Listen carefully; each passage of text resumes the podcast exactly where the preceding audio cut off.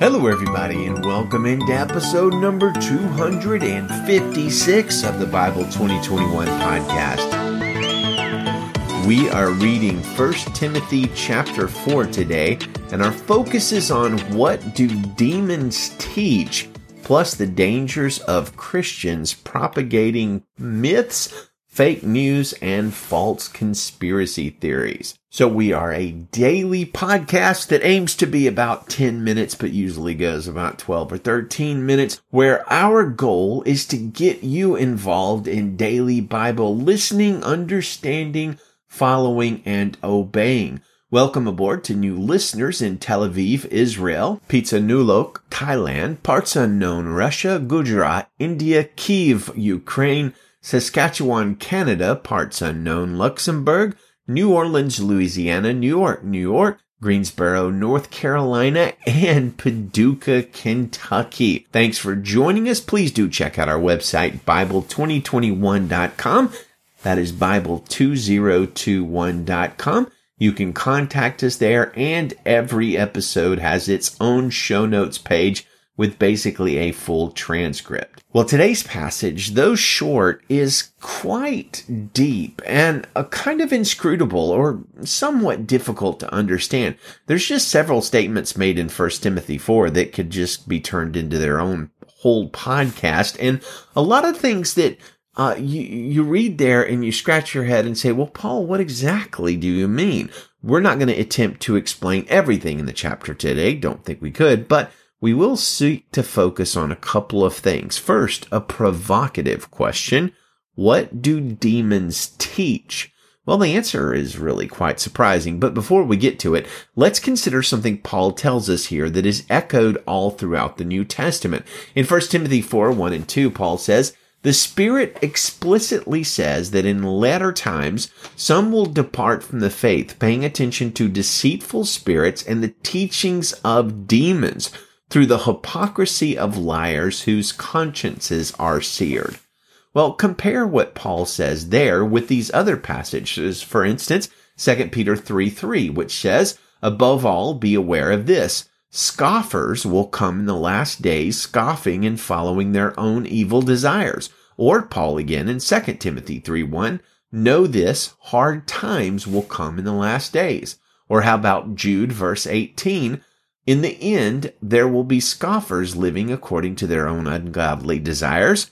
And finally, Jesus, several times in Matthew 24, verse 4, he says, Watch out that no one deceives you, for many will come in my name, saying, I am the Messiah, and they will deceive many. And then in verse 11, many false prophets will rise up and deceive many. And then in verse 24 of Matthew 24, Jesus says, false messiahs and false prophets will arise and perform great signs and wonders to lead astray, if possible, even the elect. And of course, the context of Matthew 24 is it's all about the last days. So in other words, there are an alarming number of scriptures, and I didn't read all of them, not nearly all of them, that indicate the last days will be characterized by great deception, false teachers, scoffers, false prophets, and deceptive signs and wonders. And in our passage today, Paul indicates some of the things that will be taught, taught by human hypocritical liars with seared consciences, which means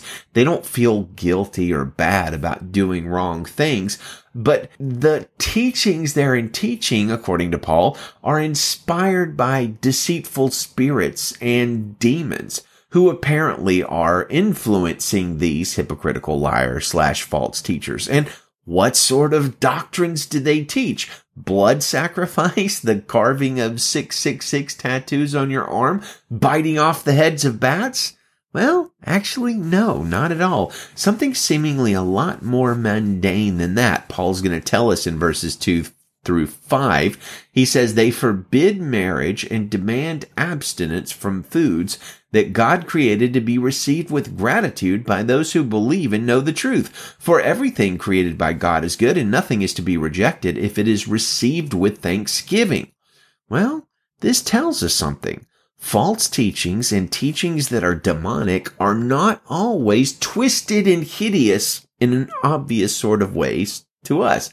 Sometimes false teaching inspired by demons looks legalistic and is a twisting of the scripture or an adding of commands where God doesn't command. It sounds very similar to the way Jesus challenged the Pharisees in Matthew 23 verses 2 through 3. He says, the scribes and the Pharisees are seated in the chair of Moses, therefore do whatever they tell you and observe it, but don't do what they do because they don't practice what, what they teach. They tie up heavy loads that are hard to carry and put them on people's shoulders, but they themselves aren't willing to lift a finger to move them. And I believe the tying up of heavy loads refers to their adding to scripture so many commands and traditions adding to God's commands that which he hasn't commanded can be just as demonic and dark and deceitful as things we would consider more obviously evil and wrong. It's worth remembering that. We have to take care to never add nor subtract from God's word, lest we be part of some sort of elaborate end times deception that the Bible guarantees is going to come. Well, second topic. I've noticed something over the past few years, in particular the last couple of years, and I'm not going to cover this nearly as deeply as I would like to. You know, it's supposed to be a 10 minute podcast, but I've seen it and I bet you have too. And I hope you're not participating in it, but more and more and more Christians are online on social media and blogs and various places. And even just in day to day conversations, they're talking about unproven conspiracy theories and claims with the same amount of passion and confidence that they talk about the things of God, the, the good news and Bible teachings and things like that. And I believe our passage today challenges that sort of behavior. Paul says this, in 1 Timothy 4 7 have nothing to do with pointless and silly myths. Rather, train yourself in godliness. Well, look, I fear Christians have done much damage to their reputation by posting and writing and allying with so many people who are posting unverifiable myths with incredible confidence. And, and look, I'm going to name names a little bit.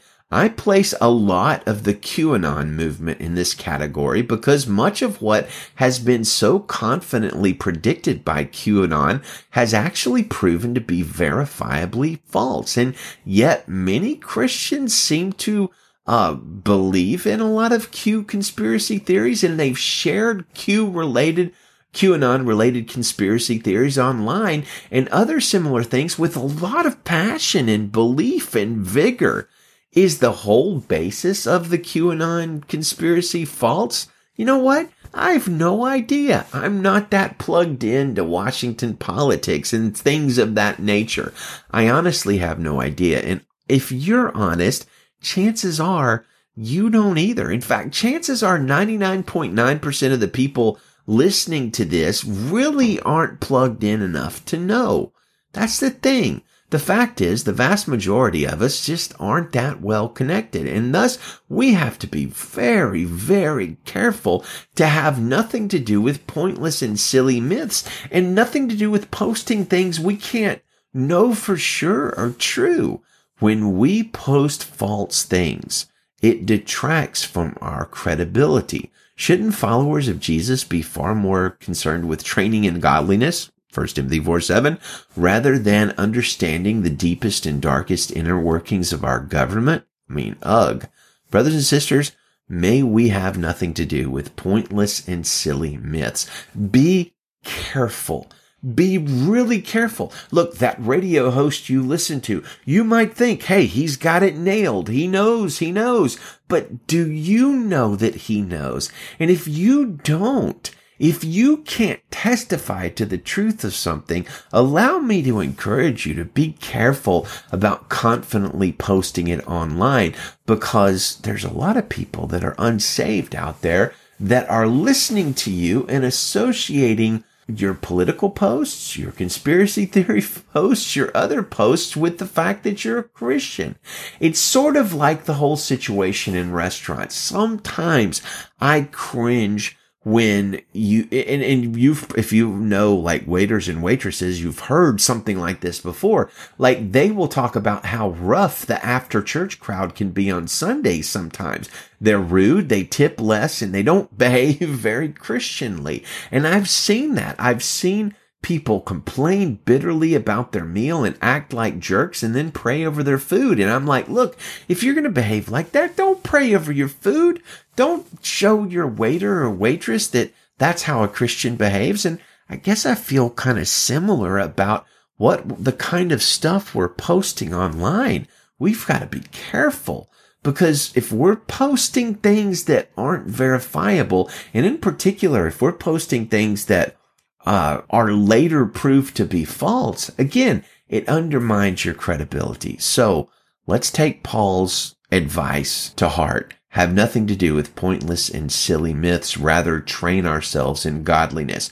Charles Spurgeon said this uh, many, many years ago. In these times, there are tendencies to absurdities of the same kind that Paul is talking about in 1 Timothy 4 7, and we should be on our guard against them that which pretends to be wiser, deeper, or holier than the word of God must come from the father of lies. Ouch. Well, let's read our passage in total. 1 Timothy chapter 4 verse 1 in the Christian Standard Bible. Now the Spirit explicitly says that in later times some will depart from the faith, faith paying attention to deceitful spirits and the teachings of demons through the hypocrisy of liars whose consciences are seared.